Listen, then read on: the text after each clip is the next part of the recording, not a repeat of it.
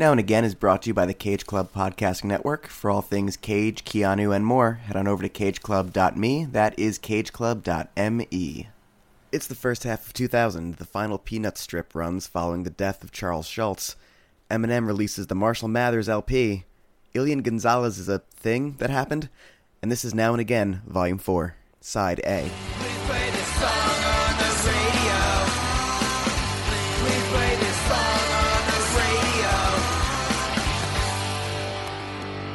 Ladies and gentlemen, welcome back to the program. It's the Now and Again podcast, and this is Now and Again Volume 4. And with us today is the co founder of the Cage Club Podcasting Network. It's Mike Manzi. Hello, thanks for having me. How are you on this fine November evening? Pretty good. Uh, go Cubs, right? Yes. so, th- actually, this won't even come out until uh, December, but we are basking in the afterglow of um, of the Cubs World Series victory. Um, we're, Yeah. we're, we're riding a high before we elect Donald Trump as president, and we all die. exactly. We're in like this golden week of, um, you know, what's what's going to happen. No one knows. Let's just, you know, we have this week to ourselves Yeah. at least. This nice. So yeah, this So is it's- cool though. if you are listening to this episode, uh, it means that we're not all dead because this is the December episode. Uh, so hooray, we did it! We made it a little farther than I expected us to. All right, let the war on Christmas begin. Oh yes, I hope so. I'm I'm actually in the uh, the army that wages the war on Christmas. I say Happy Holidays to people. I slap their Starbucks cups out of their hands, things like that. So yeah, I'm I'm gearing up to to be shipped uh, into the deepest, darkest parts of Oklahoma to really ramp up the war on Christmas this year. well, Godspeed, my friend. Thank you, thank you. Now, Volume 4 dropped in the summer of 2000. So, where are you in uh, in the summer of 2000? Let's see. Um, uh, I think I was crawling out of my Y2K bunker and just, you know, making sure the air was clean and everything. Um, because I remember back then that was hilarious. Everyone was on edge about Y2K. That's a plot point in one of these music videos that we will get to next episode, I believe, or maybe even this episode. Who knows? We don't know where we decide to stop it. It- It's all about where we, uh, how much we talk about our Britney Spearses and our Backstreet Boys. I think at this point I had just attempted my first run at community college. I had graduated high school in 97.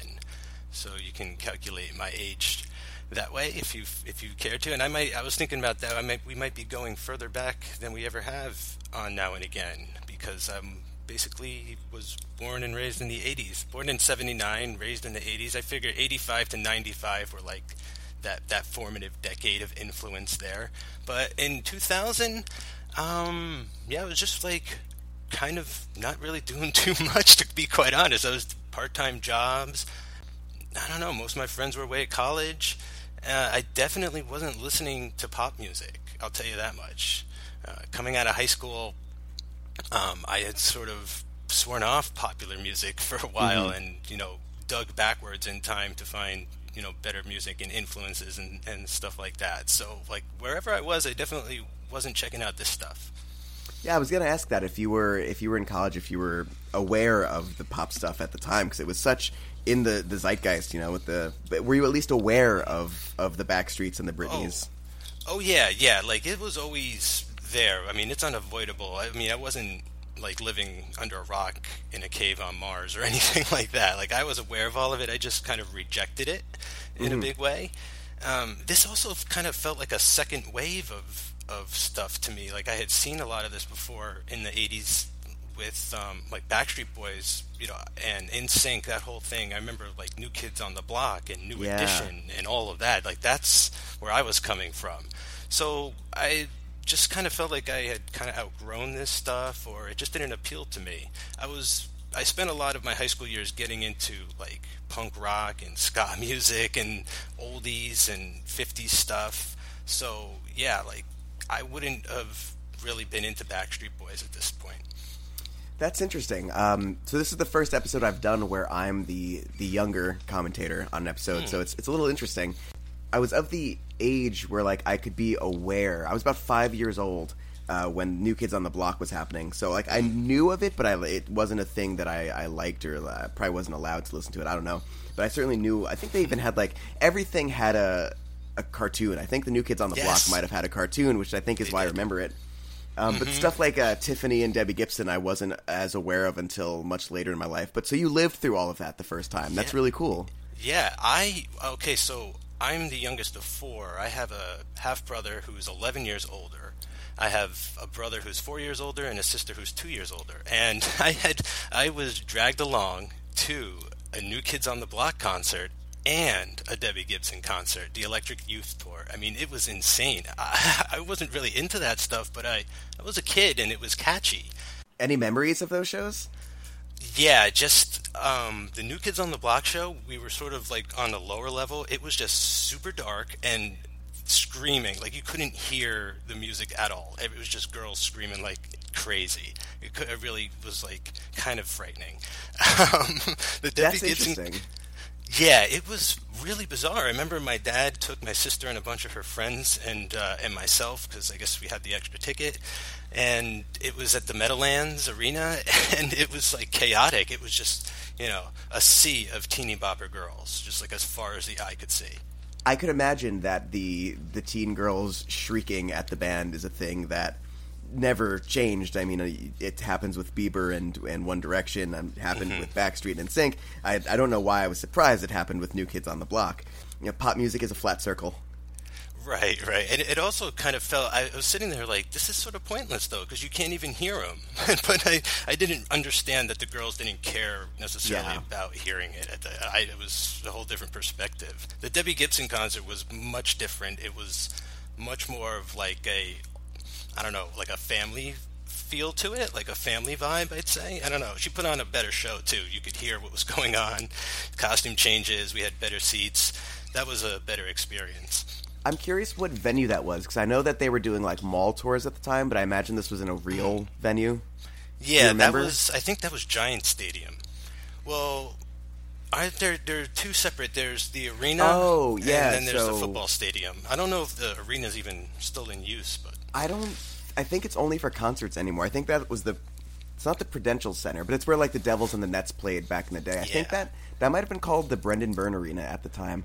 Um, yeah, yeah. Oh, I haven't yeah. heard that name in a long time. I think that's what that was. I think I went to go see some wrestling there when I was nine or ten, probably some Devils games. Anyway, this is getting. Uh, it's actually not getting that far off topic because our first song is "Larger Than Life" by the Backstreet Boys.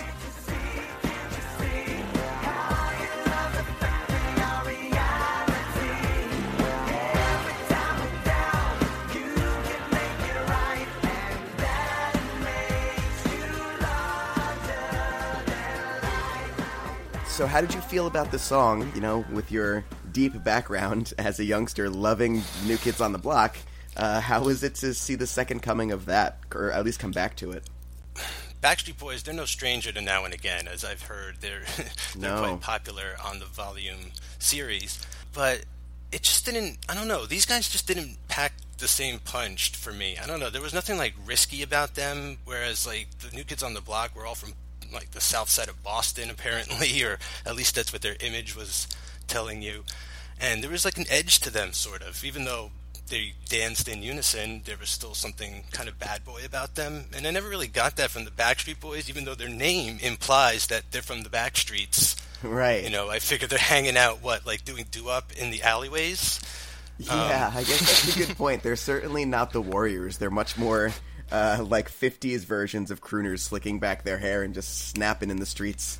Yeah, and I guess at this time, I, I if I had to choose, I have to come down on one side of the fence. I'm going NSYNC. I mean, just for Timberlake alone, but I just feel like they had more character, and I don't know, they it, there was more appeal visually going on than that. And I, this song too just feels a little too. Um, and I and this isn't going to be the only song on this volume, but it feels like industrial like you know what I'm saying? Like industrial dance. Like it almost feels like the the sounds they're using to create the beat and everything is a little harsher than I would expect from from a pop band. I could see that. Some of the sounds basically sound like someone is uh, banging on like a pipe. Like that's the percussion. It it doesn't sound like instruments all the time. You're right. It's like synthy and then banging on a trash can, drumming on a streetlight. Yeah, and did I read that this was written by one of the Backstreet Boys or something? Or I was trying to go in a little deeper, uh, do some deep background into some of the history of these songs if I could, and I thought I read something like that that the, one of the Backstreet Boys, like this was all all his something. I don't know if that's You right. may have. I don't do a ton of research uh, Okay. deep into into that. Uh, it is the 14th most expensive music video ever made, coming in at 2.1 million dollars, which I don't know where that money went to because this is a like Sci-Fi Channel original level CGI, and I know that it's 16 years ago, but it's still bad for the time. Yeah, this director, like, I feel like he saw the remake of Lost in Space and was like, "I'm a sci-fi fan. I know what like it's all about." Or it's, like- it's just so bizarre. This video, I don't even know where to start. Well, maybe with that like robot thing that wakes the Backstreet Boys up from like cryo freeze on their Star Destroyer.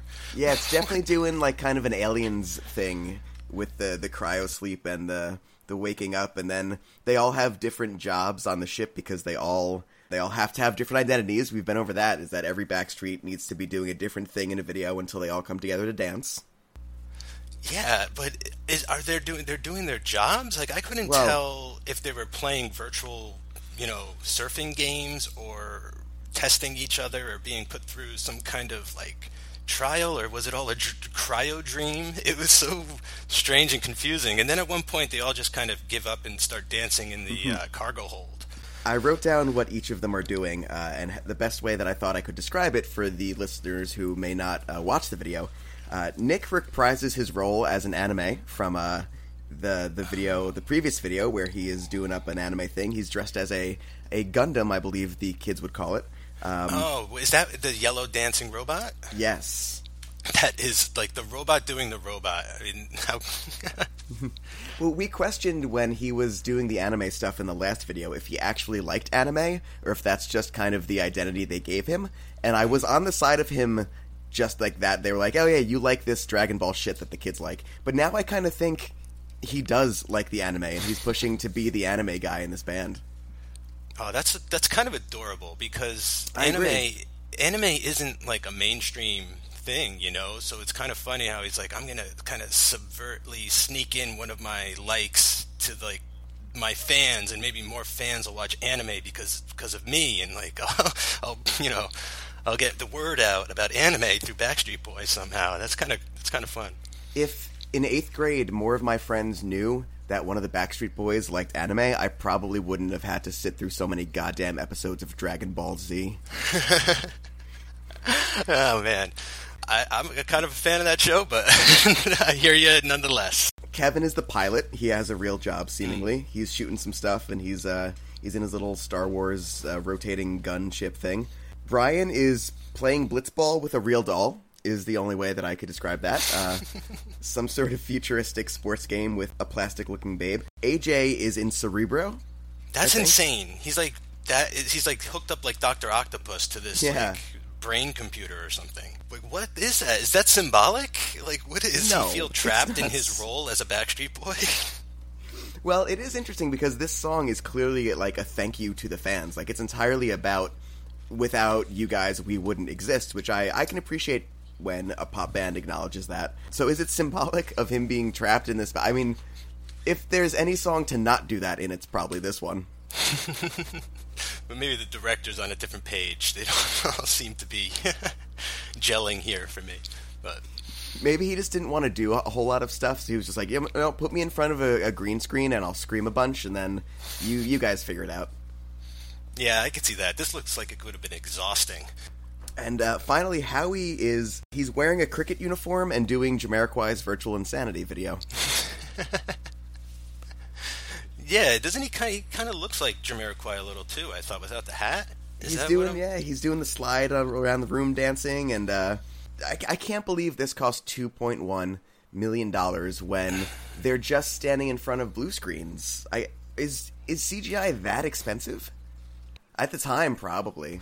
I mean, isn't this this is like well, this is post Matrix, but isn't this pre prequels, or this is right around the first prequel and stuff. So I could see people just wanting to binge on special effects with their budget.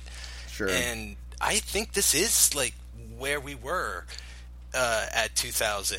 Um, I think we're about a year after the Phantom Menace. okay, yeah. I mean, and that doesn't even you know stand the test of time too well. No. That movie. I mean, yeah, CG is crazy like in instances like this, and it's a music video.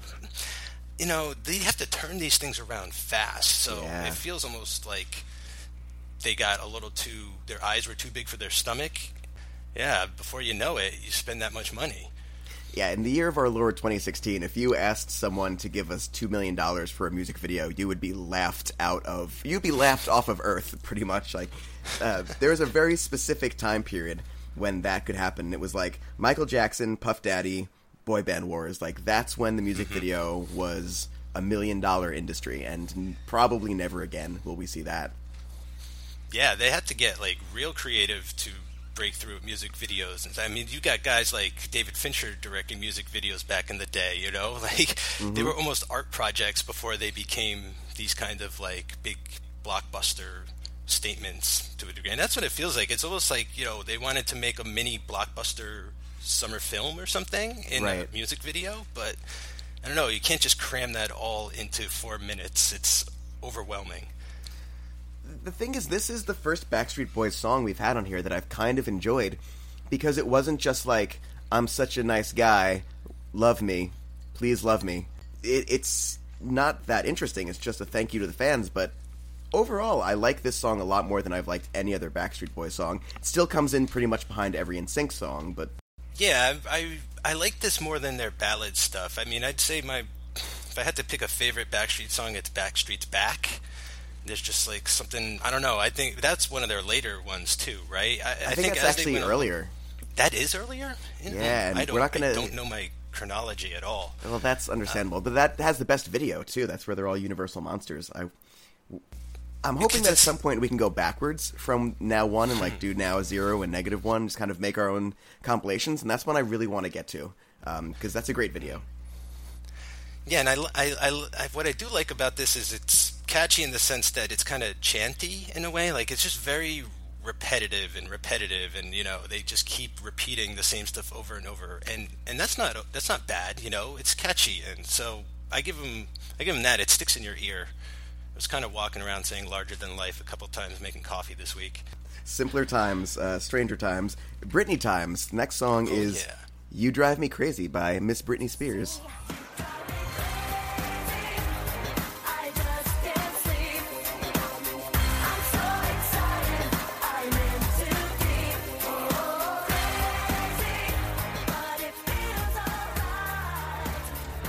I have a very clear memory of this song. Do you?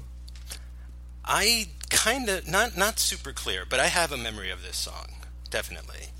Um, I, I I liked Britney. I was a closet Britney fan. I have to say, Nice. like, um, I wasn't so much into Christina. You know, I knew, even though some people said she was the more talented one, whatever that means. I mean, I think they just said that she had a better voice, but I kind of liked the Britney attitude a little more, and I liked her style a little more, and I liked her songs actually. I thought they were kind of fun. Um, and this I knew from the movie, right? It's from like some movie or something Yes. with Melissa Joan Hart. Like I remembered that. And uh, the guy who played Aquaman on um, uh. Entourage, yeah, Oh yeah. He's I, I hate Entourage, so I don't actually. Uh, I just know that he was the guy who played Aquaman. Uh, you don't like Lloyd and Ari and the gang and Turtle and I don't like uh, like pure strain bro shot directly into my veins. no, I, I'm not. I'm not a big fan either. Um, but I am a fan of Brit. I like her then. I like her now. You know, she go. I was with her when she shaved her head and went nuts and married all of her friends for a day or whatever that whole phase was. You know, but she had. She settled down. She became a mom, and now she's got like her tenure in Vegas. Like, good for her. You know, I mean, she battled, and I feel like she won. I agree. Yeah, she, uh, you know, in the long line of chil- of child stars, thought it looked like she was going to burn out instead of fade away, but she just came back stronger. I think she actually has a song about that. I keep forgetting she's Mickey Mouse Club, right? Like with Ryan Gosling and all Justin that. that Timberlake, yeah. Just- yeah. That was that was kind of weird. Disney was cultivating this farm of you know preteen superstars, soon to be's. and they're still doing that today, except probably harder and probably more. I think they're probably using and spitting them out harder and faster. Oh, as I discovered while doing all his movies, the Shia LaBeouf podcast, also on the Cage Club podcast network, that I didn't realize Shia came from Disney. That he was in the Even Stevens show. And that Oh, was on the. Disney Channel. So he was another one that, that came out of the factory. Yeah, see, I, I'm I, I'm sure that you missed all of the Disney Channel, and much like I'm sure you missed a lot of these videos when they came out. Um, I was also like too old for the Disney Channel. Like it came out, I wasn't there, so I don't know any of that stuff. Uh, yeah, I had no idea that Shia was a, a Disney Channel guy. And Britney. Well, But yeah, yeah. Well, I guess I guess the Mickey Mouse Club must have been on. I guess the Disney Channel just wasn't a thing that I had. I had Nickelodeon as like, as a kid. I didn't know Yeah, the Disney Channel too. until like it ha- started having uh, like Hannah Montana and stuff. But by then, I was way too old. Yeah, I just remember it being a hard to get channel as a kid. Like my parents had to pay extra for it, so we never did that or anything. But you know, Mickey Mouse Club has been around since the dawn of TV, like Annette and all that. You know, Oh yeah, I definitely. Yeah, da-da. yeah, like it's crazy how far back it all goes. The tradition. I definitely remember like the songs being songs that I knew as a little kid. You know, like the M I C K, like that. I think I guess that was just like a Disney standard, and I had heard mm-hmm. that, but like I'd never seen the show. Yeah, I remember there were some knockoffs like Kids Incorporated and stuff like that that tried to give you the same vibe. but what about this video though? Like, what it does this weird thing where it doesn't want to commit to being a video with like clips of the film, but it has the actors in the video for some reason. I don't understand the waitress thing. Are there waitresses in the movie, or did they decide to be sexy waitresses for some reason? I don't get it. and they're in i thought so i watched this video a few times because i was confused about that and it, it almost feels like they're filming a movie about waitresses and she's singing backstage because she's like sitting at like a makeup chair at one point taking off her costume i thought or it's confusing though i'll give you that much i don't think there's any reason except that maybe the director was like you'd look hot in a waitress outfit Yeah, I think that's probably the the full extent. Uh, I think they had a checklist, and they were like, "Schoolgirl did it, waitress don't know why that's on there, did it, catsuit that's next." Um, so French yeah. I I imagine all of that is probably correct. But I, I mean is this her follow-up to um the what was her first one the, Baby, one more time. Yeah, is this the second big hit that she had after Baby One More Time? It's the second big dance hit. She had a ballad called "Sometimes" in between that is uh, very forgettable, but this one is definitely uh, the next big hit she had. It, it scratches off a lot of um, what would be probably on the now and again video bingo list. It's got some chair dancing. Uh, it's got a record scratch. It's got unnecessary boobage. Yeah, that record scratch is funny. Everyone stops and looks around like someone dropped a drink at a party. Yeah, and all of the um, all of most of these videos just around this time too, and in this volume, they all seem to have just like kind of this lazy, samey choreography where one guy is standing in the front and then he just has like his crew around him, thriller style. I mean, it doesn't seem. I mean, it's weird. Like you said, like it feels like a thing they had to check off. Like, okay, make sure she's dancing in front of her crew. Mm-hmm. I mean, I know it's a dance song, and you got to be able to dance to it and show that, but I don't know. If you're trying to tell like a story through your video, it's weird for them to all just stop and dance at some point. Yeah, and I don't know how much they were actually trying to tell a story through the video. I I imagine something like this was we've got some choreographed dance sequences, and then we've got this like you've got served moment where like b boys that we hired will just dance at each other, and and uh, and then we're gonna take some b roll of the people from the movie, and fuck it, we're gonna edit it together, and hopefully something happens. God forbid they actually did something based on the song or anything. You know, Drive Me Crazy. It could have been like a cool video about, you know, Britney and like a, like pursuing someone, like a Yeah. guy that drives her crazy and maybe drives her over the edge and like Car chase, she could have been in like a a sexy like race car driver uniform or something. Yeah, I think I just prefer the music videos that show you what the song is about. You know, kind of translate what they meant by this by what they're singing. But I don't know. That's like half the music videos, maybe. You know, you either get these ones that are incoherent or you get ones that try to tell a story. Definitely. But there is a moment that I have never forgotten uh, from when I was a small child of about 13 and saw this music video for the first time. There is a moment during the dance scene where like the music kind of slows down and she does this thing where she bends over to the camera and gives the most gratuitous cleavage, cleavage shot we will probably get from a lead performer in a music video on now and again. And I never forgot that moment. Like I said, I was like 13 when I saw it the first time. You were a grown ass man, uh, and you understood how your body worked. I did. I did not when this video came out, uh, and I feel like people who are my age also. Uh, that's a very memorable moment. Were you surprised how much like gratuitousness was kind of there, and because everything slows down for the boob shot in this video, it is the centerpiece.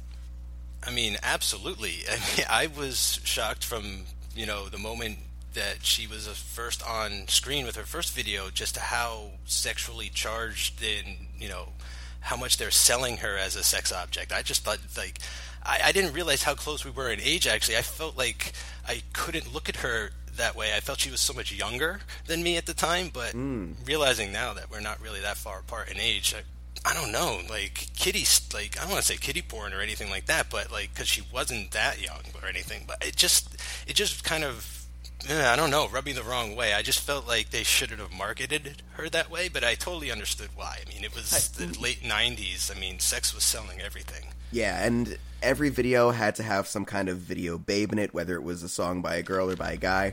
And she she is the video babe of her videos because she's Britney Spears. Yeah.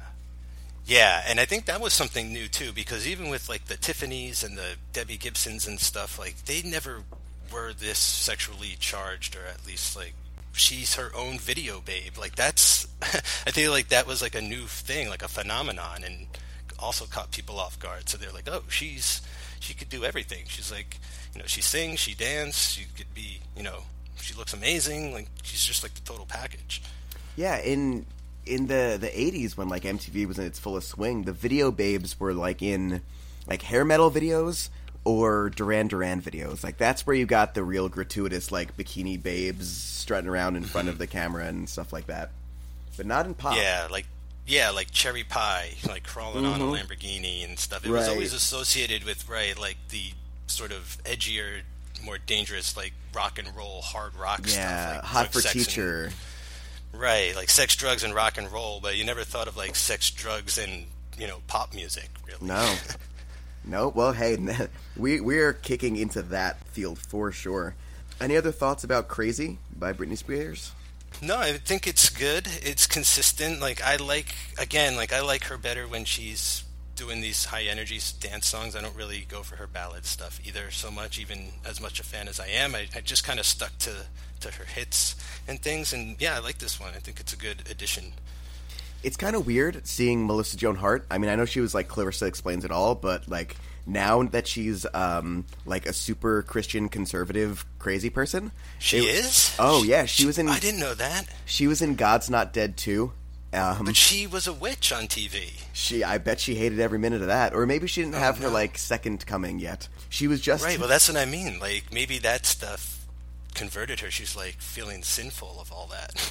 she was just headlining a uh, a Gary Johnson rally. Oh boy, with Kirk Cameron, like were they hanging together, doing a Fathom events? I, I don't know if she is at Kirk Cameron level, but she's Okay. she certainly is is probably upset with the fact that she talks to a, a black cat for most of her youth. I think this was her one movie too. I don't really think she went on to be like a quote unquote movie star so much. She just had like her hits on TV. Was she in Can't Hardly Wait? Um, She certainly wasn't the star, but I feel like she was the girl who was trying to get her yearbook signed by everyone. movie. Mm-hmm. Yeah, that's true. yeah, yeah, like that is a who's who type of film. You got to check that out. Yeah, that's a that's a great one. Maybe I'll, I'm actually gonna back pocket that for the recommendations. Crazy, Britney Spears, uh, good song. Uh, also, very has that kind of um, not percussion percussion. Yeah, but works better than that Backstreet Boys song for some Agreed. reason. Maybe because they're back to back on the list that I'm hearing them next to each other. I I just prefer the Britney version. But it shows that that stuff could work. You know, Yeah. you don't need real instruments per se. You could just like bang a garbage can if you needed Yeah. to make like musique concrète. Well, uh, the next song is definitely a song, and it's I Need to Know by Marc Anthony.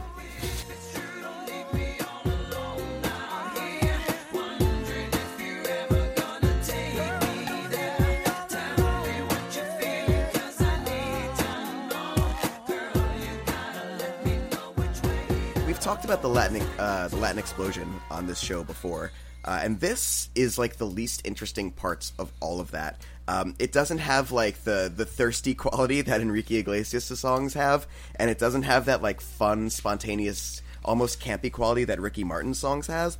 This is like Latin American adult contemporary, and it sucks. Uh, I kind of like this song. Oh, no, please, no. I don't. this- I, I don't know much of, of their work. Um, the Latin explosion. uh, I'm not too familiar with it, but I don't know. This song in particular is kind of groovy and catchy. But but well, it's definitely it's ninety five percent chorus. Yeah, that's true. It's very repetitive. Maybe I've just got a thing for repetitive songs. Uh, but you're right in the sense that this is definitely like adults' night at the well, not adult night, but like it's parent night at the nightclub. It, that's what it seems like to me in the video, where it's like this is music for parents that have kids and don't get don't get out too much, and like put this on with a glass of wine and you know light a fire in the living room when their kids are at sleepovers. 35 year old single ladies. Some of them are divorcees. They're going out to the club and gonna have a couple of glasses of wine, and like this is their jam. Yeah. yeah. Yeah. It's weird that there were so. I don't know. It's weird that like Ricky Martin, Enrique, Marc Anthony. It's like when it rains, it pours. I guess I didn't realize it was like the same way like it was with boy bands. You know that mm-hmm. That you had like all like that. This was such a such a genre at the time. Like it was. I totally missed this. I knew he'd married J Lo though, right? Well, there you go. I was going to say it's not even the only uh, Latin explosion artist on this one. We're going to get to J Lo later, and yes, they were married at some point, which is weird because Marc Anthony. I wouldn't say, especially in comparison to like Ricky Martin or Enrique Iglesias, like he's kind of a weird looking dude. Yeah, he's not like a handsome dude, like traditionally, like you you know, there's no chiseled looks. Like he definitely gets over with his suave. Like I almost get like a Prince vibe off him sometimes just by looking at him. Like he's got this weirdo kind of like I don't know. Not I don't want to say like creepy or anything, but I don't know. I just feel like he could he could get you with his personality, not with his looks. He is also tiny, like Prince's as well. Some of those video babes that he has towers over him. Mhm. Yeah, I wonder if that factored in to a complex somehow. I'm sure he's a very funny guy or something or whatever. well, he's a funny actor. I know that much. I know he is an actor. I mostly remember him as one of like the background uh, gangbangers from The Substitute, which is a movie that I absolutely love. It is terrible. And I watched that clip on YouTube because I hadn't seen the movie, but I knew him from Hackers. He's like, um, they're trying to hack the Gibson, and he's like um, Fisher Stevens' right hand man. I, oh no, he's like a federal agent. That's it. He's one of the feds that are following the kids around. I think. That's Re- interesting. I would have expected him to still be playing younger at that point. Yeah, I don't know. He doesn't. he- He's got like he's got a look. Like I'll give him that much. You know, like I feel like he should have acted more instead of been a pop star. It's weird. Like J Lo's going to go on to become the actor in the family. Yeah, considering he kind of looks like John Leguizamo. Like, I, Yeah. I maybe that's part of why I feel that way. That's not a bad call. I don't know, and he just seems like like in that clip I watched from the substitute and everything. Like he just seems relaxed on screen, and like he would. I don't know. Like he could he could be good in other stuff. So I think if this song had another verse, it might have been better. But literally, the I, I kept clicking to find out where the song like stopped being a song and just became a chorus, and it's it's like two twenty into a three minute and thirty second song, and it's it's just it's just chorus, and then there's the other two choruses before that. So this song, it, it's just a little repetitive. There's only so many times I could hear him say, "I need to know." yeah, I hear you. I get that. I mean, what was his other big hit really? If it wasn't this, This might be it.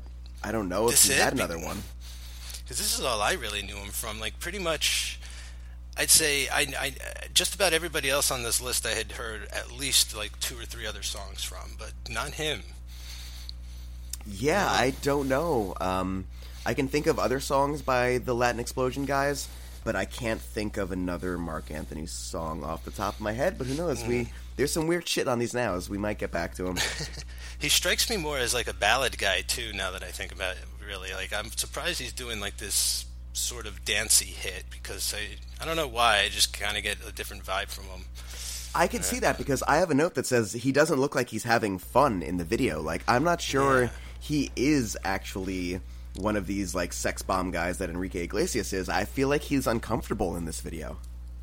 I wonder if he was just like a commodity artist in a way where they like signed him and he didn't know what he was getting himself into and you know kind of regretted his career at some point and decided to drop out. I don't know if he's still active at all or whatever. I don't keep track of him by any means, but you're right. He doesn't seem to be having a lot of fun. Well, I'm sure he didn't mind being in J Lo's harem. Um, who would? But I mean, at the very least, you know, good for him on that one. Well, that kind of felt like a merger of empires to a degree. But then again, like, where did what empire did he have? Like, where's hmm, I don't know. No, I, don't know. I mean, it, it's entirely possible, and I would say probably very likely that he is massive in actual Latin countries, and and There we go. I mean, I'm I'm sure that's the case, or else these people wouldn't have crossed over. No, I think you're you've yeah you're entirely right. I think I'm being like entirely completely short sighted. We're just kind of focusing on his American sort of success. But you're right. Like this guy must have had incredible worldwide success. You know. Yeah, yeah, I'm sure he's big in Japan or whatever. So I'm sure that most of his hits are are fully Spanish language. But he, But that's you know, the thing too. Like he, he he might sing better in his native tongue and stuff. Like doesn't isn't Penelope Cruz like a, a, a singer like as well? And she sing she doesn't sing in English and she's I mean it's it's crazy. Like sometimes that's all it takes is if you're if you're not singing, you know, your first language. Sometimes you you're not as good. Well, I mean, preview of another artist we'll get to on now in the not too distant future. I like when Shakira sings in Spanish a lot more than when she sings in English because that warble she has is not great to listen to. Next up, we're moving back to the United States of sexualizing young girls, uh, and it's Candy by Mandy Moore.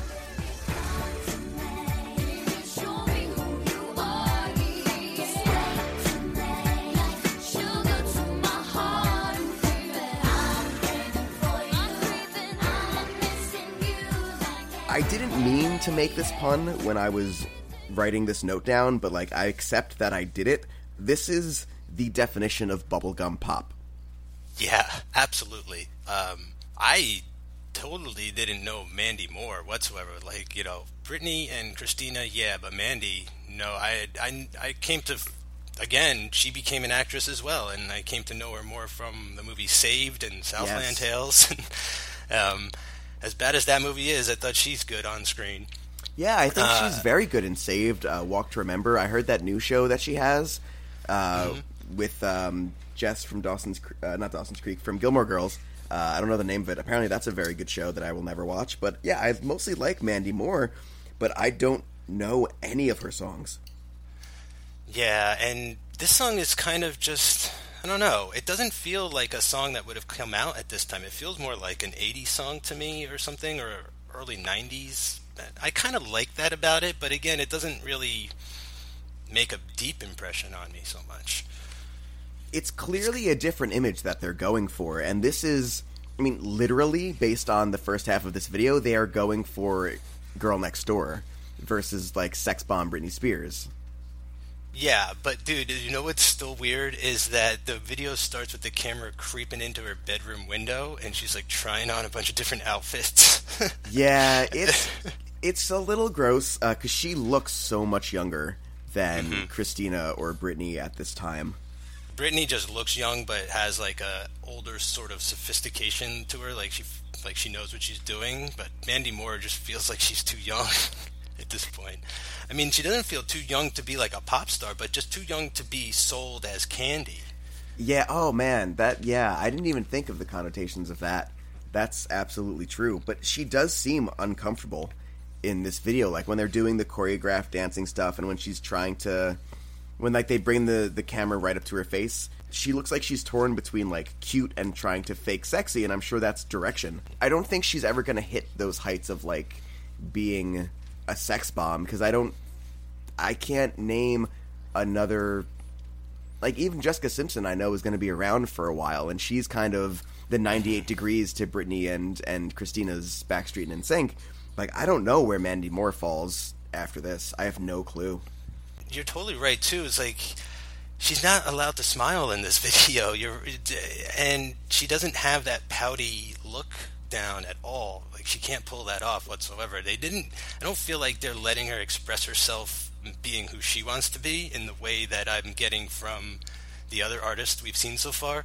Like as as crazy as that Backstreet video was, like I feel like the Backstreet Boys were like down with that. Like yeah, like let's be in space and all Right. this and I'll do something crazy. But I don't feel like Mandy Moore was like, yeah, I'm a kind of girl that gets malts at the burger joint with my friends in the parking lot. I don't know. Yeah. I just don't get that vibe from her. Yeah, she's not a we're going down to the Sonic kind of girl. I don't think. Uh, I also don't think she's like a try a bunch of clothes on in your bedroom thing. This feels like an old dude who's trying to capitalize on stuff that NSYNC and Britney and Backstreet Boys are doing, like trying to make something for children and failing spectacularly because they don't know that it's 1999 2000. This song was definitely a thing, but it wasn't the thing. I remember this song. I don't know where Mandy Moore's going after this, though, if anywhere. Yeah, it seems like they tried to create something for the girls that were maybe too young for Britney or Christina, right? That like, so the parents felt a little better about buying this instead of that. It seems like she should have been a Disney Channel girl, but was just in that weird in between age between that and being Britney. Yeah, like she missed the cutoff somehow. I uh, I don't understand the course of this song. The line "I'm missing you like candy" is a line that I'm not sure I understand outside of like Lent. Like I just I I don't know what that means. She lives in a world where candy has been eradicated from the earth, I guess, like, and she misses her boyfriend that way. Yeah, I Yeah. guess so. It's a weird line that um I remember that line in particular and nothing else, and I think it is because it's so uh, confusing to me. Yeah, I don't know. I, I don't. I'm not sure that like that's the other thing, right? Is like meaning kind of adds to the image as well. So when you're just kind of singing nonsense, how are you missing something like a candy? What? You're singing a chorus, and choruses can be simple, like that's fine. But a chorus that has nonsense goo goo talk in it is just like, wait, what am I doing right now? Yeah, it just further enforces the idea that there's no message here. That it's just you know, like you said, like pure bubblegum pop. At some point, they have her and some people singing slash choreographed dancing inside of a uh, an empty pool that is being used as a skate park. Remember when skateboarding was a thing right around this time? I remember as a, like a little kid getting like my first Tony Hawk board and and learning the ollie and all that stuff, and then in high school when like the smaller boards became a fad, I was totally left in the dust and behind, and I had no idea how to function on one of those boards and stuff. So. There, I was never really cruising into any pools in my neighborhood. I don't think there were a lot of empty pools in New Jersey. Yeah, But, uh, I, I feel like you probably, if you were starting college now, you probably missed that wave just barely. Because, yeah, like Tony Hawk and the X Games are going to make skateboarding such a thing among suburban white kids for a couple of years. Like, I had every Tony Hawk game. I had the little finger skateboard that was dumb as shit. Um, they started building a skate park in my town around this time that, due to just like New Jersey being shit and construction taking forever, uh, like didn't open until like six years after skateboarding stopped being a thing. so I never, I was so excited, and I've never even been there because what the fuck am I going to do there now? Dude, it was so crazy when like skating became mainstream. Yeah. Because I remember as like a little kid, like it, even in like 1987, 1988, like my, me and my neighbors, like I don't even know how we got into skateboarding, but we were the only ones I ever knew that skated, and there were some kids up the block that would get like videos from that, like I don't know. This was before Big Brother and all those videos and stuff, but it was like Bones Brigade and those guys and like Christian Hosoi and Lance Mountain. Tony Hawk was there too, but it was always such like this smaller counterculture thing Uh-huh. that when it exploded, it I was like, of all things, I was really shocked that uh, skateboarding became that big. Bam Margera, Yes, yeah, Jackass kind of started incorporating some skateboarding stuff into there. I mean, even in the the late '80s, early '90s, there was it was very counterculture. You had these like documentaries and uh, like a couple of little movies that just had stuff with skateboarding in them, but it certainly wasn't what Tony Hawk would make it into right about this time. Yeah, you had like Gleaming the Cube with Christian Yes, Slater, exactly. a skater solving his brother's murder. but right, it, there weren't like a whole. There wasn't like a Tony Hawk. movie. I'm surprised there isn't even a Tony Hawk movie at this point. That would be a good biopic. We got the Lords of Dogtown. That's a good movie. He was he was massive. I had like the first three Tony Hawk's Pro Skater games, and I played the absolute shit out of them. I it's the main reason I probably liked ska for a couple of years was just hearing the first minute and thirty seconds of Goldfinger's Superman forever.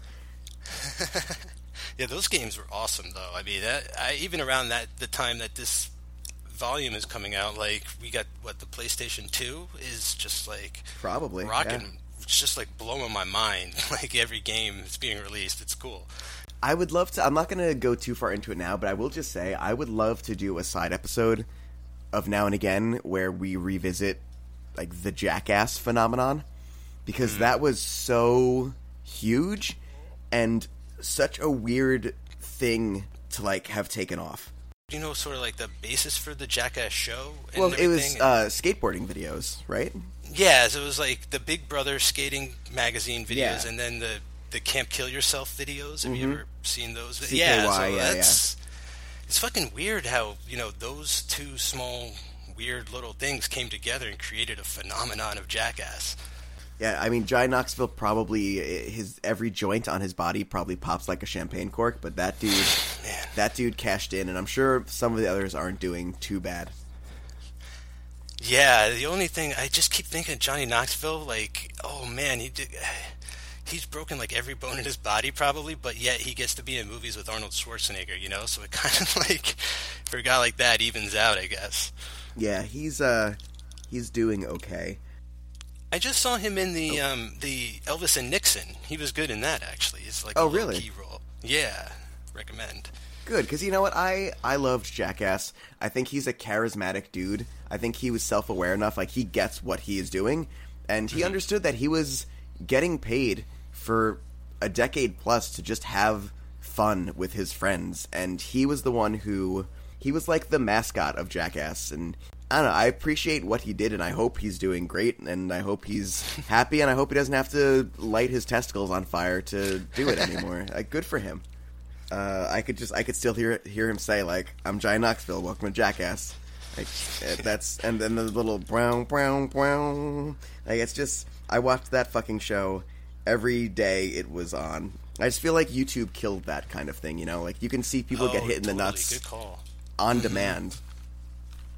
Yeah, that's a good point actually, because that's sort of when they were going off the air too, right? Where it just sort of ran its course. That's sort of weird. Like Jackass kind of naturally ran its course. Like it had a few seasons, it did a few movies, and then everyone just kind of was like, "That's enough. That's cool." Uh, and then like YouTube came along, and it was like, "All right, like uh, here's a bunch of other idiots. Like take your pick."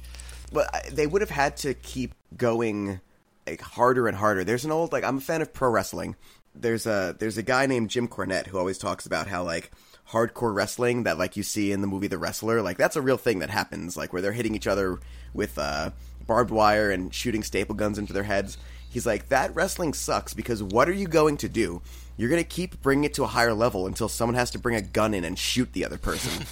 and that's not realistic. and I feel like at some point Jackass had to just stop, or they were going to turn into like the natural progression of that is like World Star hip hop fight compilation videos, which are just the grossest thing in the world.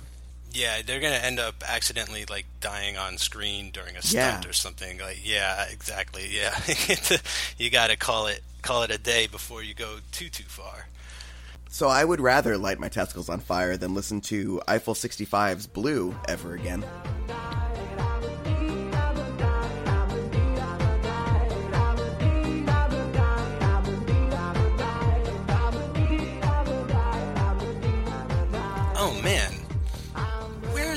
Song, like, I had no idea that this was a big song. I didn't even hear this song until Iron Man 3 came out. Like, I had never even heard of this band. Where is that used in that? It's it opens Iron Man 3. Oh, that's stupid. I've seen Iron Man 3, but I I Because Iron Man 3 takes place in a flashback. It starts with Tony Stark. Oh, yeah. He's, he's like a big jerk off before he's Iron Man, and he like blows off Killian or whatever the guy was, uh, the Mandarin dude. And this music is like playing to mark the time. You know what I'm saying? It's yes.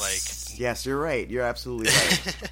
On the last episode, I said that the breakdown of Korn's um, "Freak on a Leash" was doing like the boom, ba, ba, ba, ba, ba, ba. Like, I said that might be the lowest, like the lowest time in music history. But actually, I think it's just all of Blue. this is influ- This is all like Daft Punk influenced, right? Like these are people who think that they could do what they do. I mean, this is a genre of music that, and this is just a shit version of it. Yeah, I just get the sense that it's dance music for the masses, or I don't know. It's just weird. I don't know. Don't like it. The guy's voice is so annoying too. It's grating. It- not only is he doing like a voice like this, but he's also got like an auto-tuned version of that underneath him as a backing track, and it's so grating. Oh, and they do like that weird thing, like um, like another like nonsense chorus where it's not even real words, which sometimes works, but doesn't in this instance. I think at all. So you were in college when this song came out, but did you? So people in my school used to think that the lyrics to this song were "I'm blue. If I was green, I would die." Okay. Does that ring a bell to you at all? I feel like that wasn't just like a urban legend from Sayreville Middle School. I feel like other people have heard those lyrics. I, again, like I no, I really feel bad because this is one of the songs I I'm like completely don't know anything about, like blanking on. Like I'm watching the video now, and there are these two blue CGI aliens flying some kind of spaceship or something. Like, I don't It's remember such a of it. They're bad saying video. Dabba dabba dee, dabba doo, dabba da, dabba day. Yabba dabba like- doo. I mean, like only the Ramones can pull that off, if you ask me. Gooba gabba kind of stuff. If if the CGI in Larger Than Life cost two point one million dollars, this cost two point one dollars. this is a fucking ugly video. It's like they recorded like a 3DO game or something, or an Atari Yes. Jaguar game. It absolutely looks like it's all FMV. Oh, but it, this isn't American, right? Like these guys are Swedish French. or I think French. Okay, it's close. I might just be saying that because the, their name is Eiffel 65 and it's making me think they're performing on the Eiffel Tower or whatever. Uh, they're Italian. Oh, they're Italian. Okay, they're Euro trash. They are trash for sure. and as a half Italian, I can attest to that. There's an amazing little fight scene in this video where he's just clearly like waving. Yes. He's not even like moving his body. He's just like adjusting the angle of his elbows. and then the, the CGI aliens go flying. It reminds me of like what Robert Rodriguez would do in his children's films, where he would just tell the kids to like just flail your arms, and I'll put in like a CGI creature after, and like a skeleton or something. And that's Yeah. what it looks like here. That he's just like, yeah, just like waving hello or something, and then these creatures are running up clearly after the fact. The lyrics of this song are just him listing stuff that's blue, but it's not stuff that's normally blue. It's not like the sky is blue, the Pacific Ocean is blue. It's like blue is the house I live in, blue is my car, and blue is my girlfriend, and I am also blue. That's not. My balls are blue. like, This is Yeah, a bad that- song. I'm like confounded at this point in the podcast because I was wondering like how am I going to talk about this song because like I'm not familiar with it. I don't know how to really interpret it. All I really take it in as is just bad dance music. Well, that's fine. We Just like- can we can move on from the song because we'll be coming back to it in spades in Rap Genius. Um, one quick question: Do you think there is a compilation video on YouTube set to this song about Tobias Funke? Because I hope there is. Oh, there should be. Oh, there better be. Like that's the only reason this song needs to exist. To be quite honest, is to do to all his like Blue Man stuff. I'm going to search for that, and if I find it, it's going in the show notes. Um, our next song is Sonique's "It Feels So Good."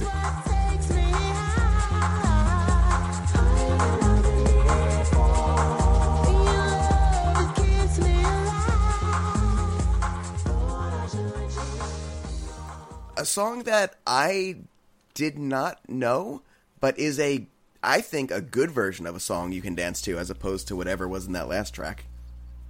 Yeah, this is much more my speed. I like this song actually quite a bit. I haven't really heard it a lot, but I recognized it immediately. I didn't know who Sonique was. I didn't know it was called It Feels So Good, but it mm-hmm. seems so obvious now that it is called It Feels So Yeah. Good.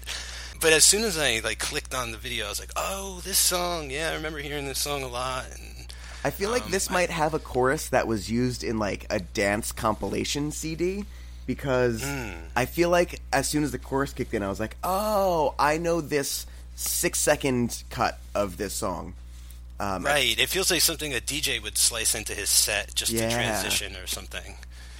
I really dug it though. I like uh, this. I don't really give superlatives uh, of of the compilation, but I think this might be the surprise of the album for me.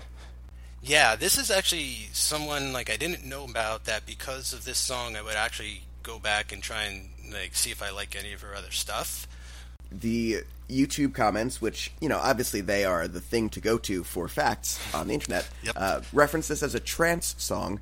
And I don't really know the different like delineations and clades of uh, electronic music, but if this is trance, then I think I like this kind of thing more than whatever Blue is or whatever Fatboy Slim is.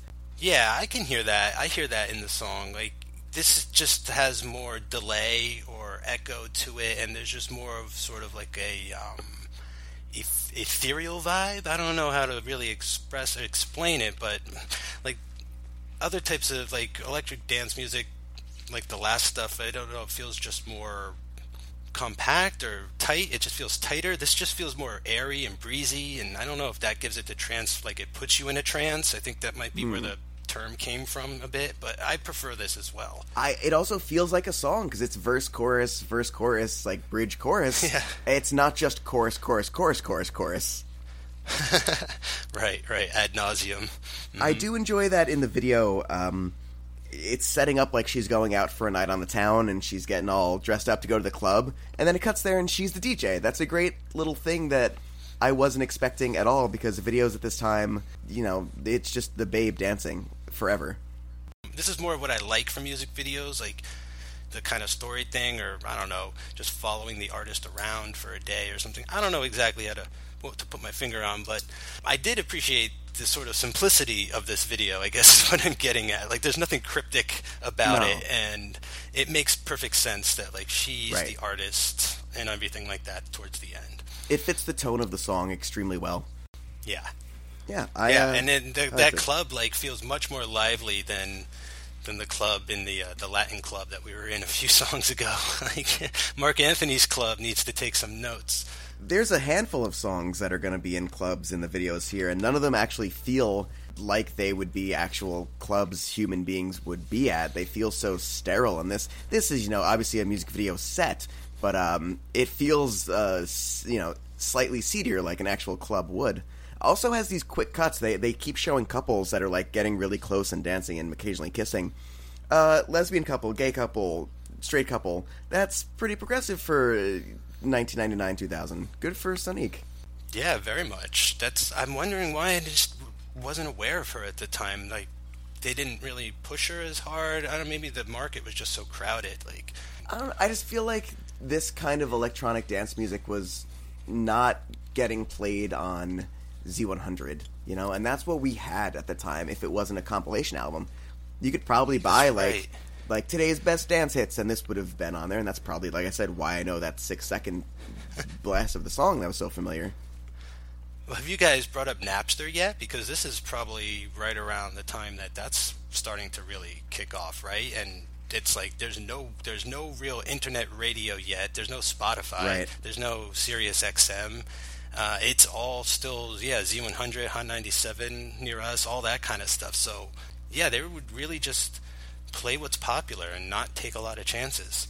So it's it's funny. I realized this while I was editing the last episode. Is there's this little unintentional joke because at the beginning of the episode I do like a little thing about what's going on in pop culture at the time. Okay. And episodes two was like Napster debuts, and episodes three was Napster is sued because that did not have a long shelf life.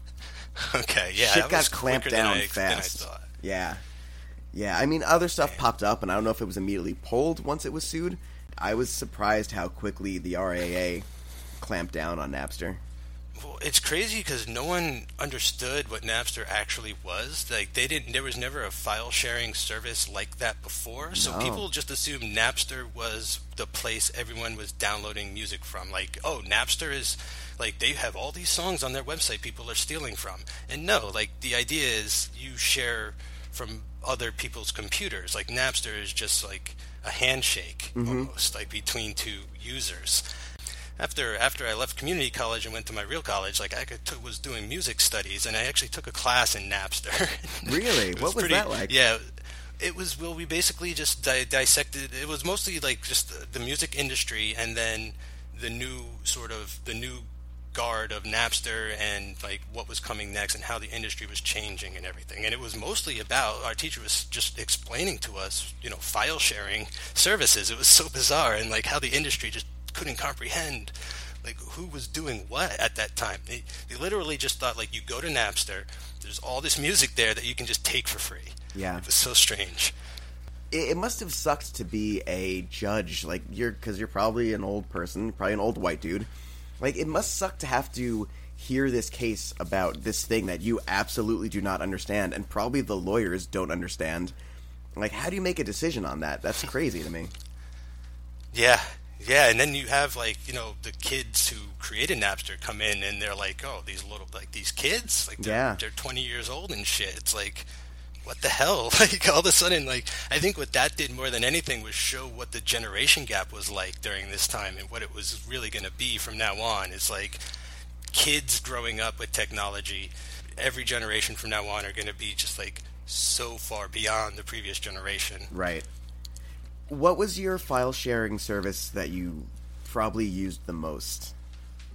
So, okay, so interestingly enough, I never really figured all that shit out. Really? Like, yeah, to be totally honest with you, like, I remember using Napster a couple times, but never really getting great files or great quality. And I think I, like, embarrassingly enough, the one song I got, like, I remember downloading Napster and getting, like, the Limp Bizkit song with Method Man on it. I don't know if you remember that song, uh, but it had a it had a pretty cool beat to it. That's interesting because you were in like college was the place to do that, but I guess you just missed it by a, a smidge. I definitely, I downloaded Napster because someone told me to. In in, I remember being in eighth grade and someone was like, you know, you have to check out Napster, but you have to spell everything wrong. Like if you want Blink One Eighty Two, you got to type in Blink One Eighty Three, because and and things like that. And that's got annoying. I definitely used a lot of like LimeWire and SoulSeek. I think were ones that I used that came out afterwards. Okay. But there came a point where it was just dangerous.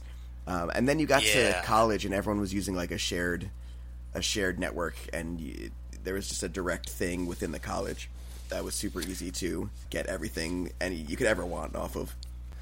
And I was a I was a big purchaser of CDs back in the day too. Like I still have crates full of my CDs and stuff. So I was never shy to just go out and buy an album if I only wanted like a song or two off of it. Like I was so wasteful that way, but that was our generation. Uh, we would do that. It's it's funny because only in like a year or two from where we are talking about all this stuff, um, I will go on to like start DJing and like collecting vinyl and Oh. like 45 records and things. So I always sort of had, like, I always sort of wanted the thing in my hand, but then because of like, uh, like work and stuff like that, I would go out and I would actually need like the copy and stuff. So file sharing, always, I just kind of just passed me by. Hmm. I bought my first vinyl this year because I'm a douchebag hipster. In 2001, this buddy that uh, I knew from high school, like we just there weren't a lot of kids left in my hometown. Everyone was just like off to school, and I was around. Uh, so me and my buddy would start going fishing, and he was really into hip hop, and I would listen to his mixes, and he ended up getting turntables. So like a few months later, I got turntables, and a year later, we were like trying to battle at like Guitar Center DJ battles and stuff. It was pretty Wow. cool. And, we can get into some of that a little more later because there's some like music down the line that I definitely was like into at the time and spinning and stuff. Sure. Well, uh, anything else you have to say about what are we even on? Oh, uh, Feels so good by Sonique. That, that's not to be a, a zing. I was just queuing up the fact that I have nothing to say about the next one. But anything else about Sonique? No, I'm good with her. I like this song. I'm, I'm gonna I'm gonna try and check out some more of her work. Yeah, actually, I would recommend uh, this. This is a good song. Go back and check this out because if you're a if you're a suburban white thirty something like me, you probably missed this one, and it's it's pretty solid. Uh, but if you're a suburban white thirty something, you definitely know Savage Gardens. I knew I loved you.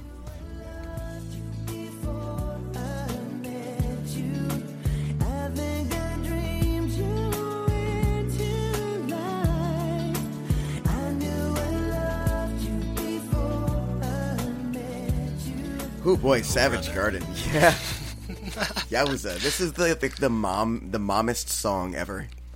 I felt like I was just like in a Starbucks or something for a minute there. Like these guys totally feel to me like coffee rock. Oh yeah, they survive. They survive on getting their song licensed to be played through mall and supermarket sound systems.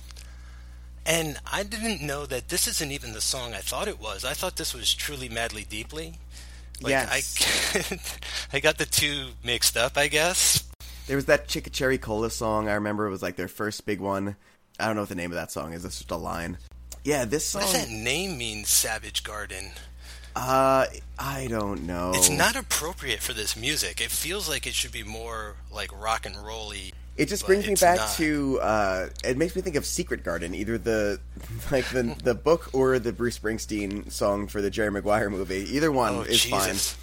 Uh, both are as sappy as this deserves. It was reminding me of. Have you ever heard of the group Nelson? Oh, They were Nelson, what do the, they the do? two Swedish twins or something. They're not to be with you, right? That's that's Mr. Big. What does I Nelson think- sing? yeah. Um, man, I don't. I off the top of my head, I can't. I can't recall off the top of my head. Nelson sings.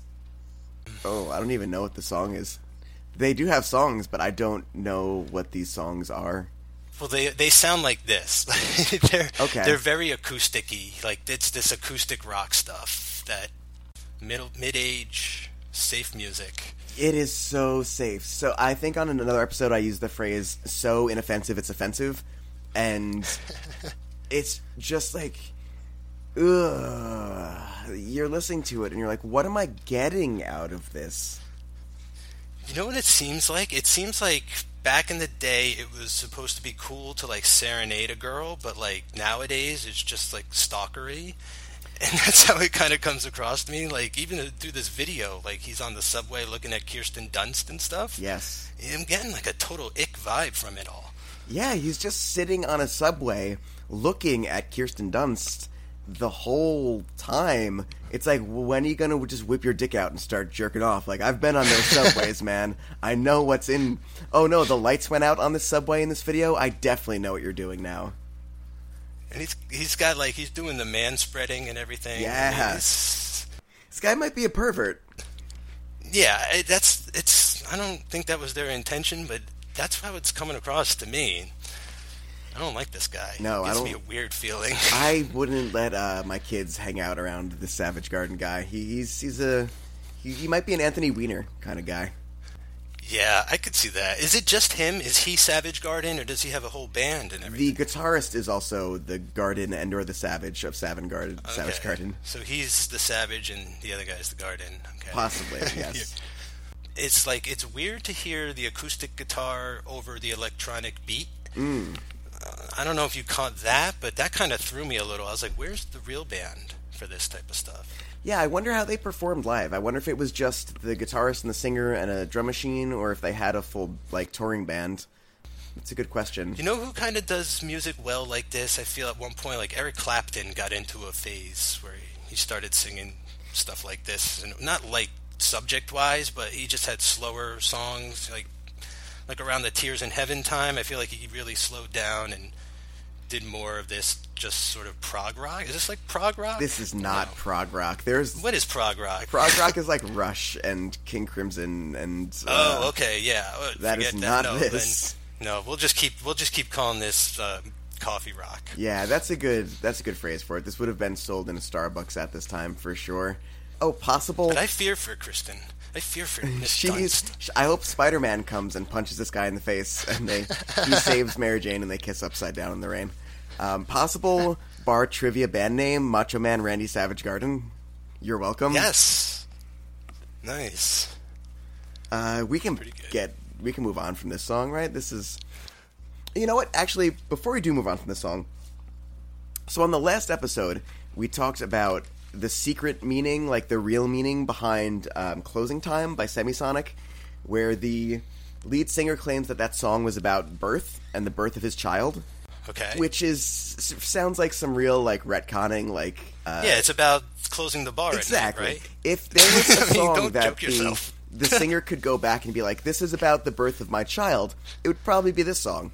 This song doesn't sound like it needs to be about a woman. Like it's kind of gross if it is.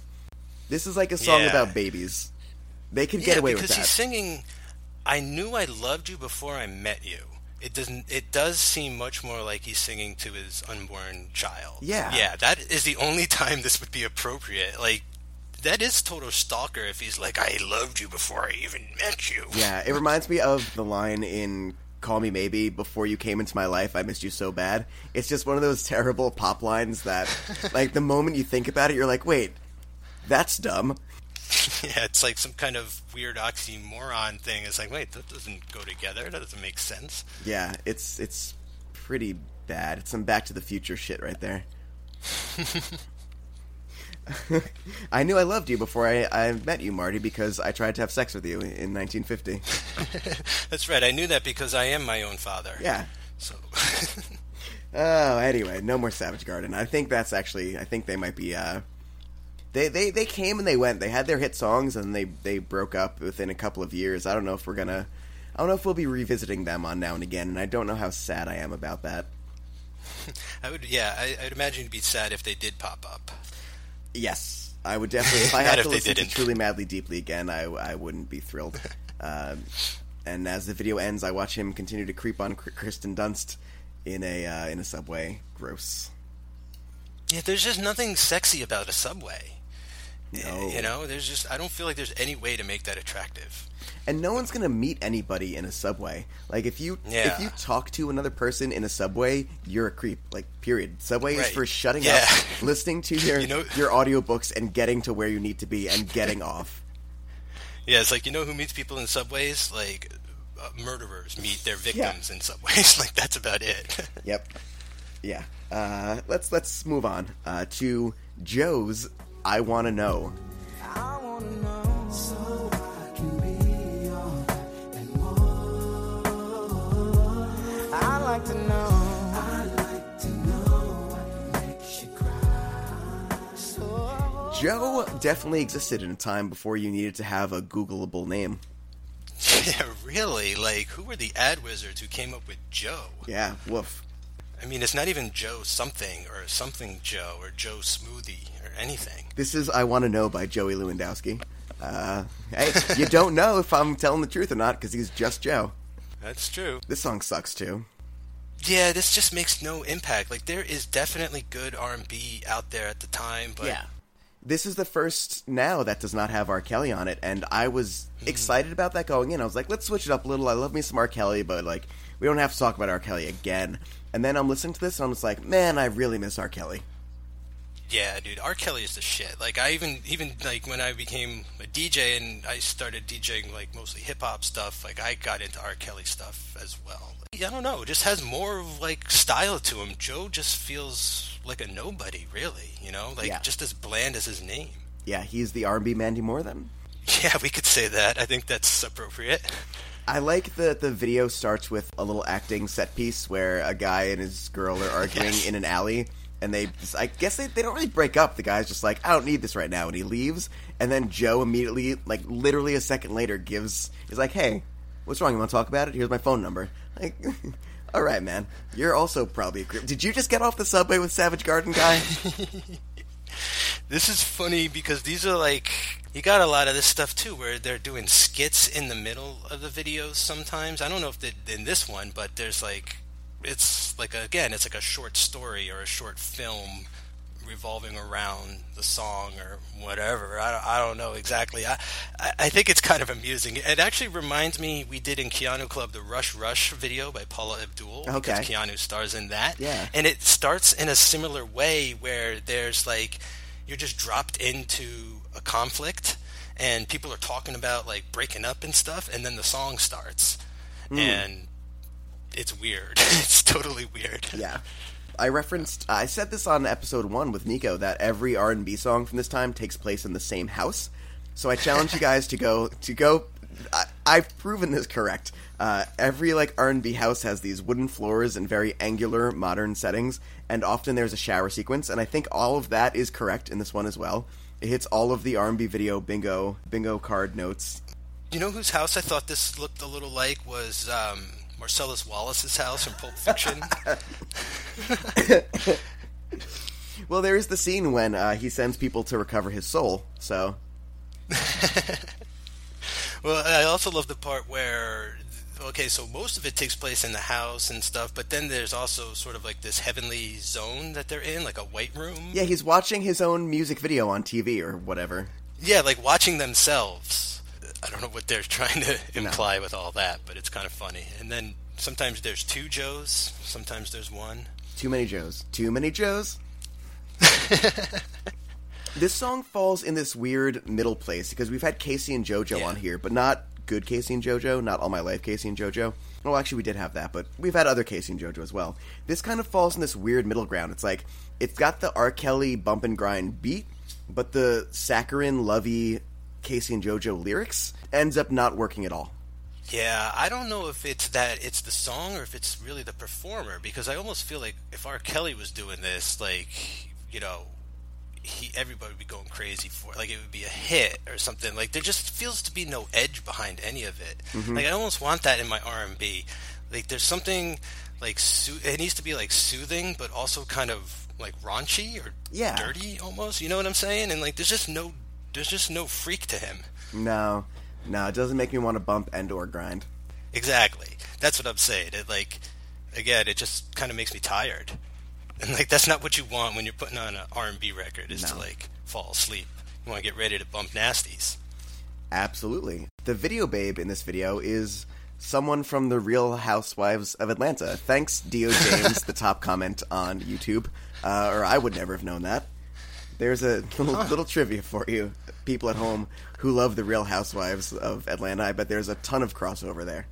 That's pretty crazy. like what an obscure little fact Yeah. there. I wasn't there some fact wasn't there something in um in episode 2 side B where you guys were talking about Beyonce and that she was sort of random video girl Yes. in one obscure moment also. Yep.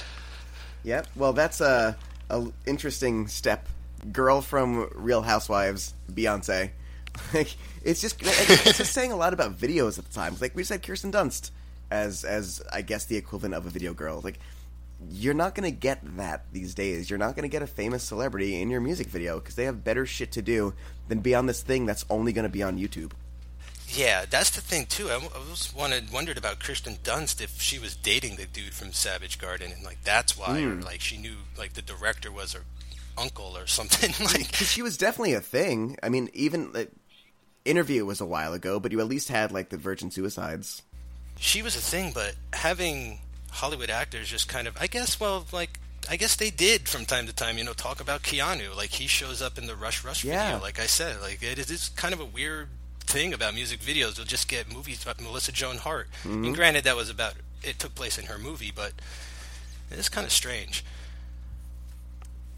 I have nothing else to say about Joe, last name redacted. I hope we're not burning through these too quick. Nah, I don't. I don't think so. Sometimes you just don't have anything to say about a really bad song, and it's not like there's probably a reason why no one else knows uh, Joe other than the fact that he's ungoogleable.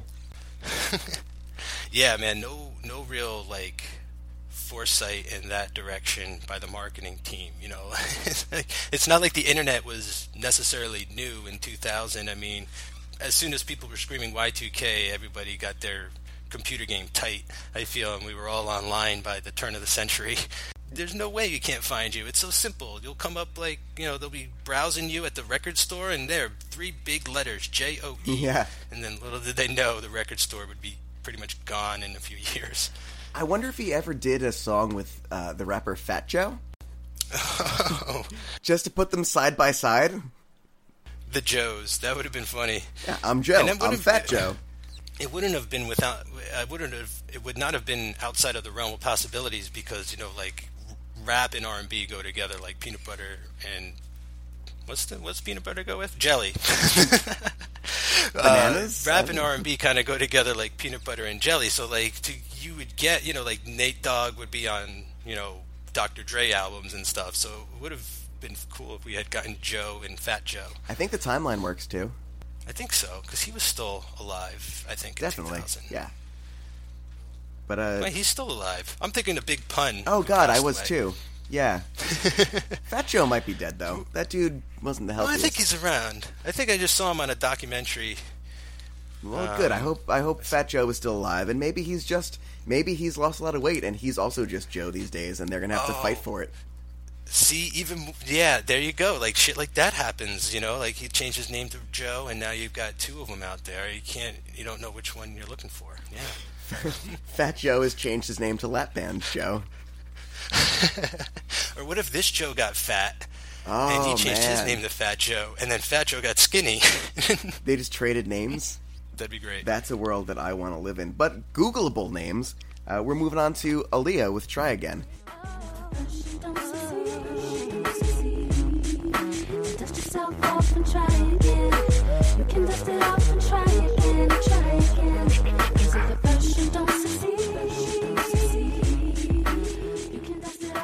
Fuck, Aaliyah was awesome. Yeah, I remember the night she died. Crazy. Like this girl I was seeing called me up and was like, "Aaliyah died." I was like, "What? Who? How?" And all this. So this is very sort of not fresh, but like very ingrained in my memory. I yeah, I don't have a huge memory of that, even though I knew of her through like this song and "Are You That Somebody." Like she was huge. Probably not as huge to me as she was for R and B. Like I wasn't going out of my way to listen to R and B, but this was the kind of stuff that crossed over. Whereas like Joe really didn't. Uh, so I knew this song. I knew "Are You That Somebody," but I wasn't super aware of like her dying. Like obviously it was on TV and I knew about it, but I didn't have like that moment where I re- oh I, I remember where I was when Aaliyah died. Yeah, I mean, I, I it was just sort of. A, I remember this song a lot. Like this song, we would like scratch to this beat and mm. everything. I really liked this beat and would play this beat a lot and do like acapellas over it and things like that and stuff. So like, I always really liked this song and seeing Aaliyah. Then it's like this. Like Beyonce was still in Destiny's Child, right? Yeah. Like, I feel like Aaliyah would be what Beyonce is today. You know what I'm saying? Like she would be Beyonce. Like she was being she was on her way already back then to being like globally enormous. Absolutely, Aaliyah could have if she didn't burn out because she had been she was a child star like she was around since she was like fifteen or something like like if she made it through that that transition from being a child star to being uh, a human for more than uh, yeah, a human star for more than a little bit while I, I think she could have yeah been massive. And if I'm not mistaken, she was going to be in the Matrix sequel. Yeah, Right? I she think was I like remember she was that. cast to be in that, and then passed away, and they had to recast her role and everything. was that Jada yeah, Jada that- Pinkett's role? I don't. I don't think it was that role. I'm not positive. It could have been. I, I, I thought it was the role of the wife of the pilot, the guy from Oz who becomes the Oh. new pilot. Link. Okay. I thought it was that role, but I'm not positive. All I knew is she was in it, and then Matrix kind of got delayed, and they had to do rewrites. I don't actually know if she was a good actress.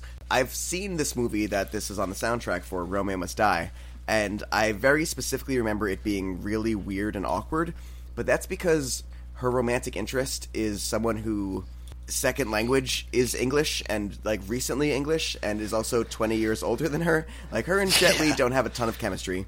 And then Queen of the Damned is just a shit movie. So I don't really know if she was a good actress at all, and I don't think she ever really got a chance to prove whether or not she was. I never did see Romeo Must Die, uh, even though I'm a huge Jet Li fan. I never really, I, for some reason, I didn't see a lot of his American stuff at that at that point. I was more of a Jackie Chan guy. Like that guy was way more on my radar at this point. Yeah, same. but I remember Queen of the Damned and um, having been a fan of the Interview with a Vampire. I mean, it's just such a completely different type of movie. I couldn't even imagine it was in the same universe, but yeah, she wasn't exactly given anything great to do necessarily. You know what I'm- mean? I don't. I feel like that's fine. It was like her first movie or whatever, uh, but the movie is just. It had more problems than her if she's Oh, not yeah. a good actress. And here's the thing about Aaliyah that I noticed while watching this is pop music, you can just hit the notes in the order they're supposed to be hit. And that's fine. Like I feel like that's kind of what Mandy Moore was doing. I feel like that was definitely what Joe was doing. But a vocal performance is something you don't realize is important until you're looking for it. And Aaliyah sang the shit out of these songs and gave it her own flair that makes it an Aaliyah song and not just a song by this girl that has an awesome Timbaland beat on it. Like her songs were her, and that's down to vote. That's down to vocal performance. Yeah, man, I totally feel like she's got a unique style. She has some like she can do the sing talk and it's real sultry, but then she could also easily sort of shift it into power singing mm-hmm. and like really hold and sustain notes and she's got a lot of tricks like in her in her repertoire of singing and stuff that that makes her stand alone. I uh, I completely agree. I think she she was she was great. Definitely definitely a loss for uh, pop music. Like she's she was good. Always balance out your tiny planes, folks. Dude, it's amazing. I mean, like, oh god, like I'm not, I'm not a great flyer in the first place, but there's no way like I'd get in one of those tiny little biplanes. like so, especially if I was a musician. I mean, I mean, just like because of the day the music died alone with Buddy Holly mm. and Ritchie Valens and the Big Bopper, it's just like stay on the ground. Like, I know bus crashes happen too and everything, and flying statistically safer, but not for musicians. It seems like they're hexed or something. Yeah, almost lost some of Blink One Eighty Two to that too. A lot of a lot of plane crashes for- Right. for, celebrities. I was actually did take a biplane once. Um, I was coming back from Las Vegas, and for whatever it was cheaper for whatever reason it was cheaper to lay over in Philadelphia Airport and then take a plane to Newark Airport than just go the extra three minutes to Newark Airport. uh, and it was an hour layover to get into a biplane. You didn't get a seat with your ticket because they were they just looked at you and they were like, okay, you sit here, fat guy, you sit here, everyone else sit on the other side. Like we're gonna put your luggage over here. Like they balance out the plane. And the whole time I'm thinking like, okay, I, oh, I get it. I don't want to get a lead. Like this is I'm really in a, like a, a plane with propellers. We're flying low enough that I can literally see my house from here. Um, it was definitely freaky because yeah, like those are the planes that go down. Yeah, the Airbuses. You know, it's like you're you're literally just like a bus, like flying in the air. It's it's scary. I, I I've I've been like younger when I was uh, when I was younger. I I have family in Norway, so like you have to fly to Denmark, and then you got to take like a little propeller plane to Norway where my relatives were. So like I have been in those before, but god damn, I hated that. That was like the worst. Anyway, Aaliyah, like we can move on. But like, uh, we've talked so much sugar about this. I feel it's weird. Like songs that are songs and videos that are too good, and songs and videos that are too bad.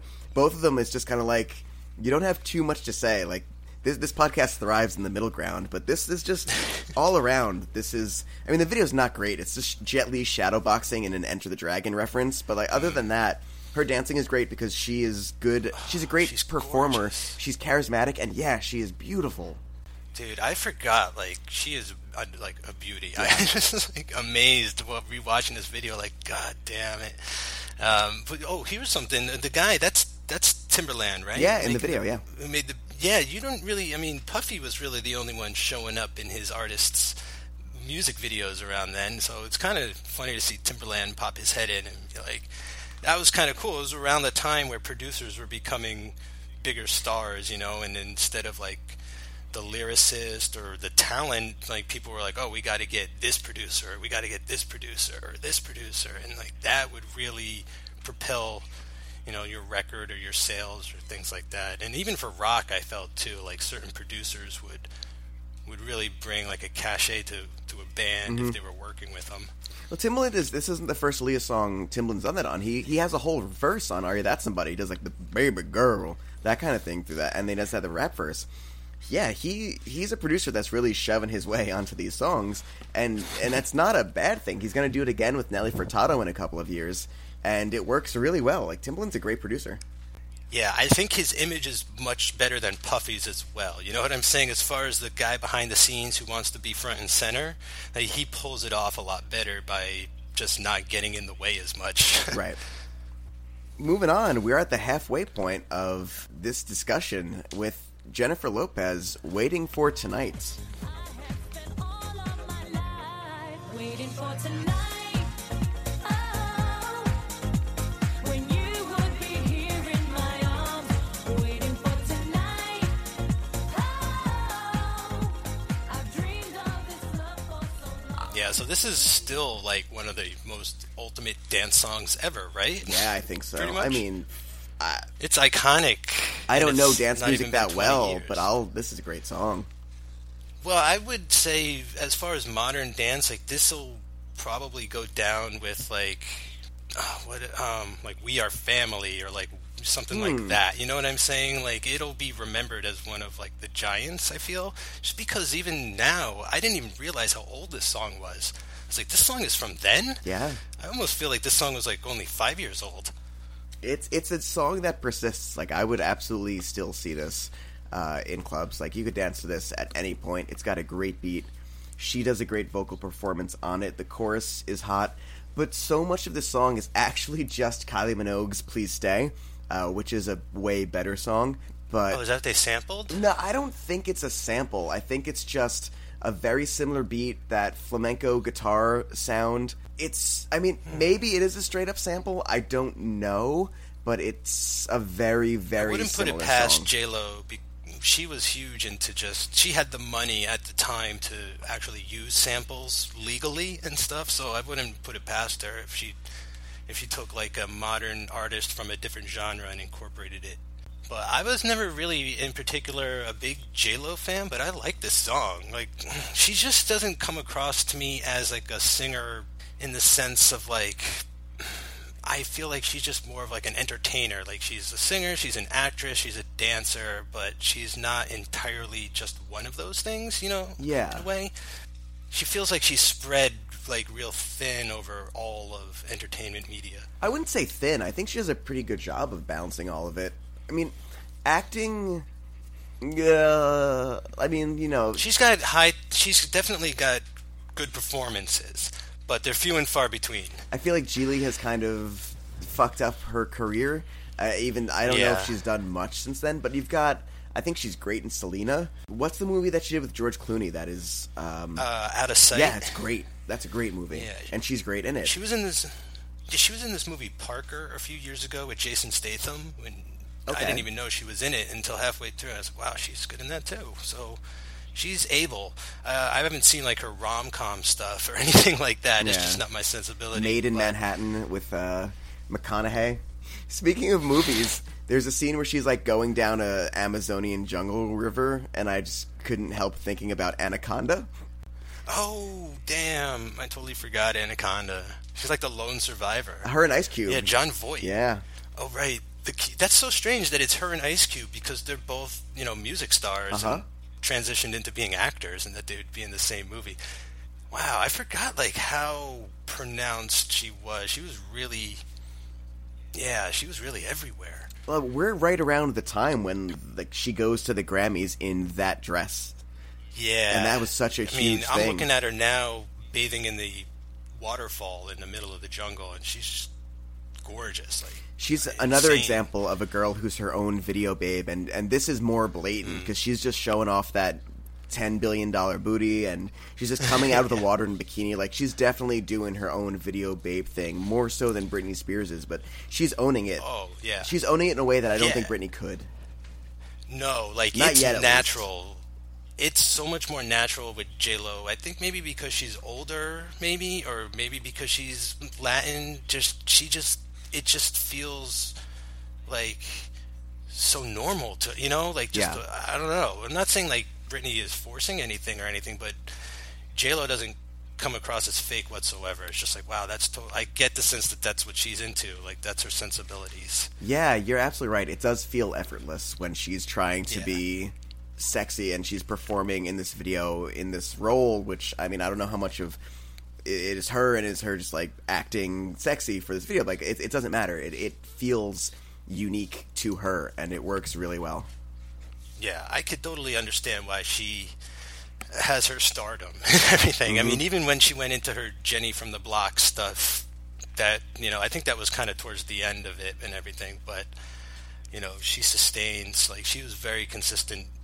I wonder if she is like I don't know what the the word I'm looking for here is. is I wonder if Kim Kardashian could exist without her, mm. because like this just this idea Right. of a person's butt being like the most accentuated thing, like that was so Yeah. J Lo, and I'm like I feel like people maybe who are would be listening to this, and I don't know who this would be, who weren't around for like J Lo's big like explosion. Like it might sound like I'm being gross uh, about her, but like no, like she marketed herself on her ass. That was such a Yeah. big thing, like in a very similar way that Kim Kardashian does now.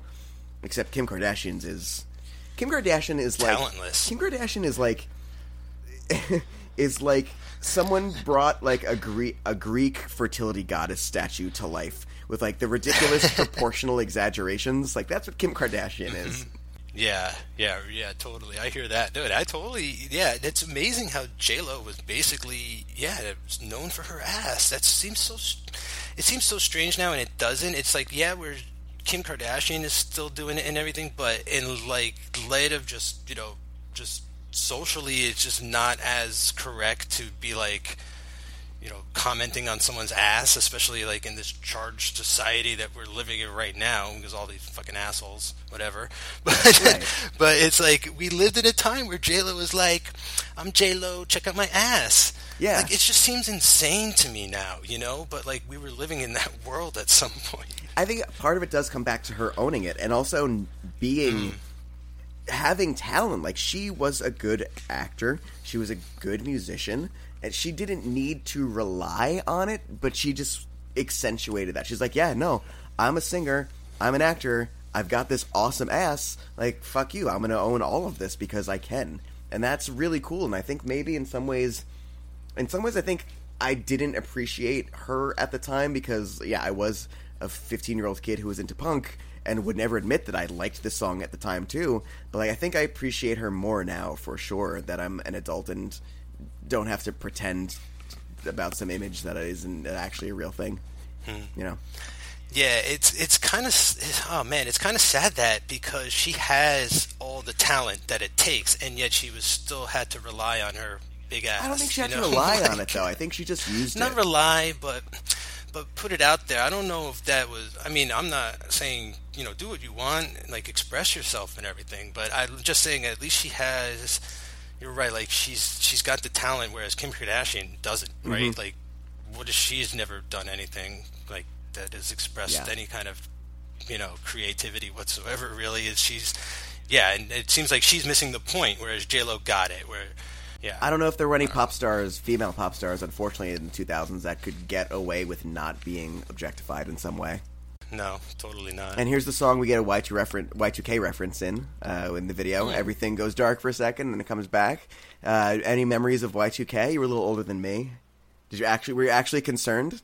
I mean, no, I was kind of joking. I, I just always, I mean, growing up in the 80s, I, you know, the whole Cold War thing, I had always wanted a bomb shelter in our yard. Like, I, just the one thing I always wanted. So when Y2K came around, I got, like, really interested in all that kind of stuff again.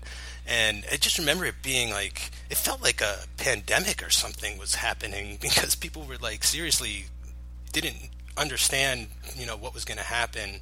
No one really knew what technology could be in 2000. It was still this kind of uh, mystery that allowed us to get cool things like the Matrix, which probably couldn't exist now. No one would have that idea now. Like that's such a thing that has already come and gone. I don't feel like that's going to come around again for a long time. Yeah, I feel like. but it was literally like people literally just did not understand. Mm-hmm. It was, and that alone is just, I think, the scary part, right? Is just not knowing. Yeah, exactly. It's always, I mean, most people who don't like things, it's because fear and they've never experienced it. Like, we generally didn't know what would happen now that computers completely were like the infrastructure of all of our banks and. Yeah, I remember after Y2K seeing stuff like um, Richard Pryor hacking this network in Superman 3. yeah. like, and just being like, oh man, the way like technology was portrayed. I, I'm shocked that they haven't tried to remake Hackers yet. But how the hell would they remake Hackers? Oh, dude, that is like the greatest example of like one something you can't do, you know, post Y2K and all that what we know about the internet today. Yeah. Because just having seen that recently, So I think this is a pretty good place to call it on this episode. We can start flipping over to side B because I think, unfortunately, the next couple of tracks we're not going to have too much to say, but we'll uh, we'll end it on J Lo's beautiful booty. Uh, Mike, where can people right. find you online? Uh, well, you could definitely find me at cageclub.me, which is the Cage Club Podcast Network flagship website, where you could check out all of our shows there. We also have a webpage on Facebook, so and you can find me on Twitter as well. Um, you can find my link to Twitter. I'm at the Mikester, or you could just find that on the website as well. And listen to me. Um, we got episodes every Friday of Keanu Club coming out, and you could also check out all the other great shows on our podcast network, including this one, Now and Again, which was a lot of fun so far. Side A has been a lot of fun. It has, and thank you, uh, Mike. We uh, you've saved me from doing like half of my normal admin spiel at the end of this, uh, and we will catch back up with you in two weeks when we go to side B. So that was part one of Now and Again, Volume 4. Thanks again to Mike Manzi of many Cage Club shows for coming in and having a chat with me. Like I said, he did a lot of my admin, so I'll just say you can write into the mailbag at nowandagaincast at gmail.com with your own opinions or stories or memories of any of these songs. And you can follow us on Twitter at Now Again Podcast. And as always, rate and review on iTunes if you're so inclined. It goes a long way to get us out there, as does you just passing on the show via word of mouth. We will be back again in two weeks with Side B. Until then, we will catch you on the flip side.